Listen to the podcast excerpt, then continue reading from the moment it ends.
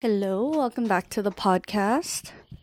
I know last episode I said we would be doing the exercise from the book that I've been reading called Best Year Ever, but I should really stop making these promises because every week there's something a little different and maybe I want to talk about something else. So here we are.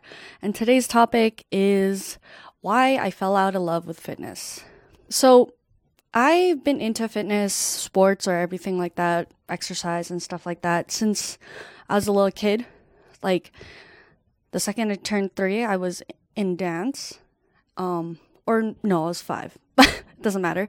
But uh, anyways, I was in dance. I wanted to play hockey. I wanted to skate. I wanted to play basketball. I wanted to do all the sports. And um, it kind of just became me and my identity. And lately, I've been in this like constant search for identity again. And I feel like I'm not out of this quarter life crisis at all. but I think it's starting to, things are starting to piece together finally. And I'm starting to find myself again, which is very nice and refreshing. The only problem with that is, yes, things are piecing together, but then you, when you're starting to figure out yourself, then other things pop up where you have to work through it. And obviously, working through things and trauma takes time. So, specifically when it comes to fitness here, I.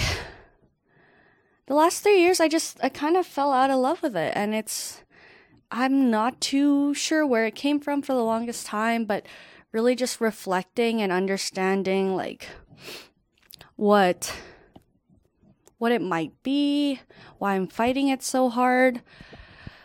One main thing that kind of came out of it was that the biggest thing, so this kind of works with, unfortunately, this week is my mom's death anniversary. And well, so she died from a stroke, kind of out of nowhere. And the only reason I say kinda is that, um, I went to school for this I was in bachelor kinesiology and like did a lot of exercise physiology and all that fun stuff. So I studied this and essentially strokes and heart attacks are very not always obviously it really depends on the person, but can be very prevent like it's preventable for the most part. Like if you exercise, eat well, move a lot, do all those fun things, then in a way it's preventable. And when my mom got a stroke out of the blue, it didn't really hit me that, like, the whole my mom dying and then it kind of relating to my career thing until maybe the last year or so. Like, it's come up, but I've never really, like, dealt with it. So, the biggest reason, like, this whole fitness thing for me, um, really went on a down like a downturn in terms of career even just like fitness for myself is like I went to school for this. I paid stupid amount of money to get this degree to help others and make sure other people like can recover from strokes or heart attacks or prevent it or just in general have a good healthy lifestyle. Obviously, my head goes to this really really extreme thought process of I killed my mother. And really, I know I didn't. I know it's not like that. And that's a lot, a lot of pressure on one person's shoulders. But unfortunately, my mom wasn't like the most like healthy or she didn't prioritize eating healthy or exercise. And a lot of like, it's, that's okay. I just, the reason I'm blaming myself and I've blamed myself for I don't know how many years apparently subconsciously is that I could have helped her or I tried to motivate her and she wouldn't listen or things like that. Or how can I be in this industry helping other people with their lifestyle and quality of life changes or their cardiovascular health or anything like that when I could have barely helped my mom? Someone who is right there, someone I saw every single day. So everything just kind of plummeted and I guess in a way, like the hate for fitness and stuff started to add to it without me really knowing. Like, I just resented it, tried to stay away from it, really like didn't think about it. And I think a lot of it did really, really stem from that blame that I put on myself, which is very unrealistic. And I know that.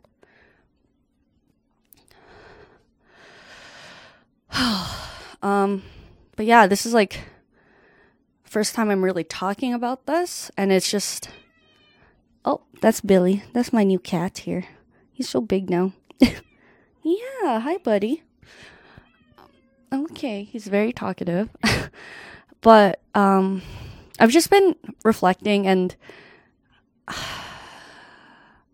I've been working on myself for so long, like 3 years, and honestly that's not even long enough.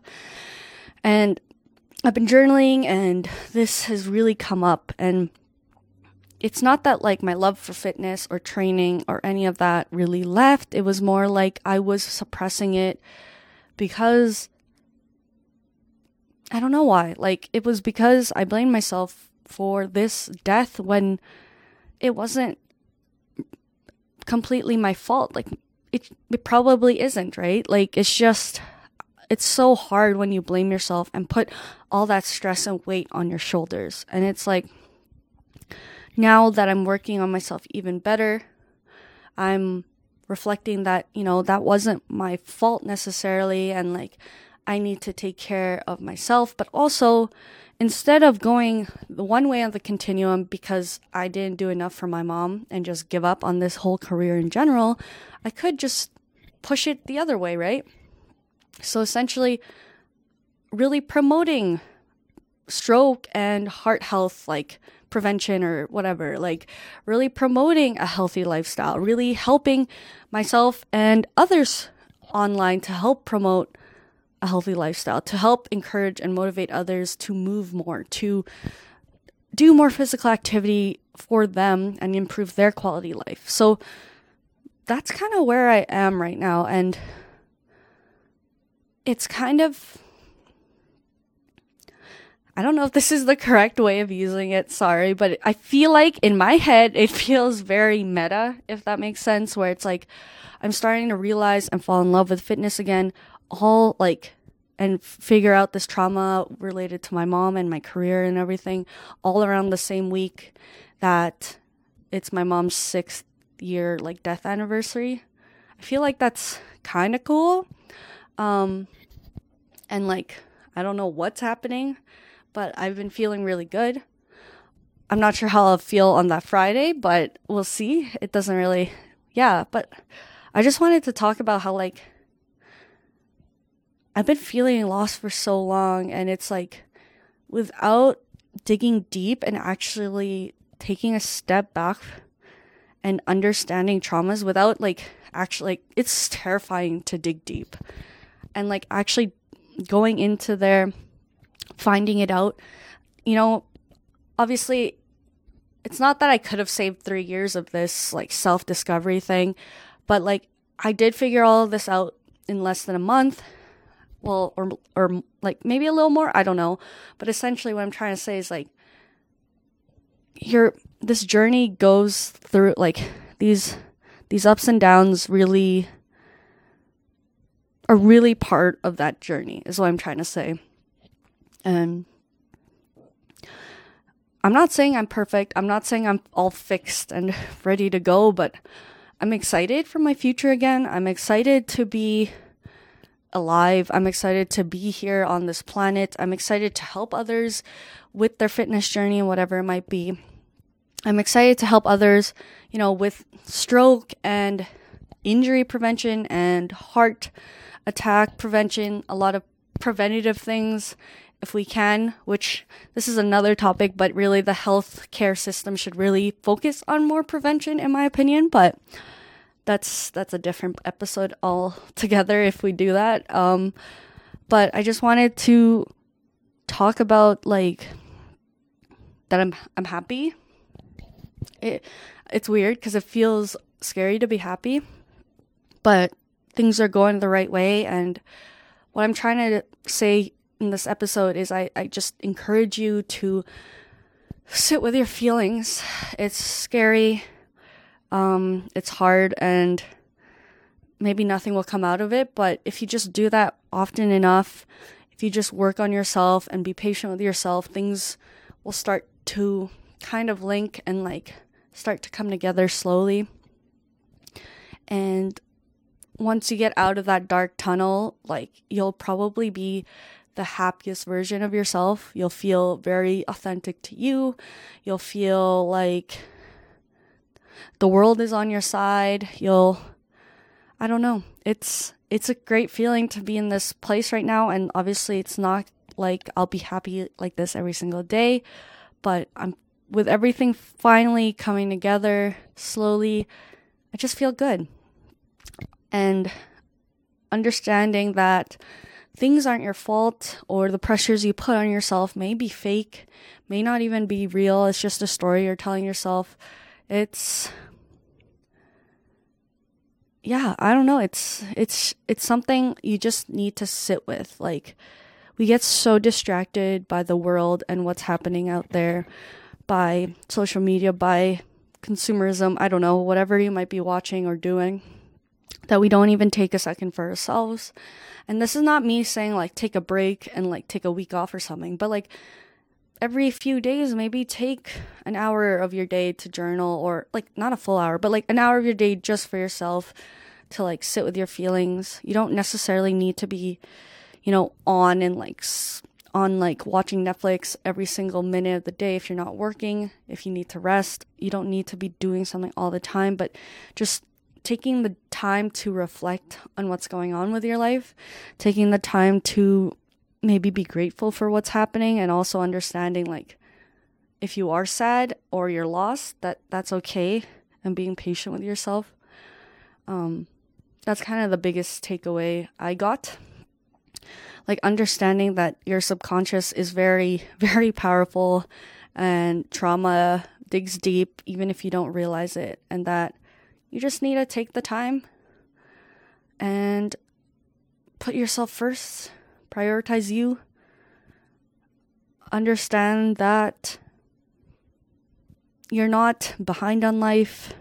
You're not a disappointment. Everything takes time. Everyone's on their like own journey type of thing. I know I sound very like I don't know, hippy dippy, but it's like it's just true. Like I've been going through it for like like I said years and I finally accepted that this, tr- like my mom's death and the trauma that comes from it, just won't go away. Um, like it is what it is, and it's time to just stop becoming or being the victim. I think, okay, no matter what people say about victim shaming or like, you know, blaming yourself for being the victim, I don't think it's healthy. I don't think it's good, but I think it's just part of the grieving process of whatever it might be. I felt like a victim for like six years.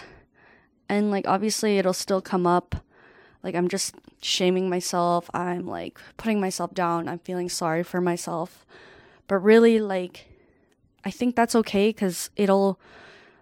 I don't think anyone should stay in that mindset for that long, but I think I'm finally ready to be like, to be able to take control and take hold of my own life and my own future again not let depression cripple me, not let anxiety cripple me, not let other mental like illnesses like pull me back right now. And it's just obviously they might in the future they will, but understanding that there are things I have control over. There are like I have great people that surround me. I have a career I can look forward to again. And that's all from simply not simple, but like actually just sitting with yourself, putting the ego away, putting everything away, and sitting with yourself and your feelings. It's scary, but it's necessary. So, yeah, I hope you enjoyed the episode, and I really hope you prioritize yourself and sit with yourself. And I hope that helps your journey of whatever it might be, whether it be healing, whether it be self discovery, identity, whether it be just, I don't know, finally like taking that next step that's so scary. I want you to prioritize yourself. I want you to take time for you and shut everything else out so then you're able to move forward towards whatever it is that you're working towards. Um, yeah. So Thanks for listening, and I'll talk to you next week. Bye.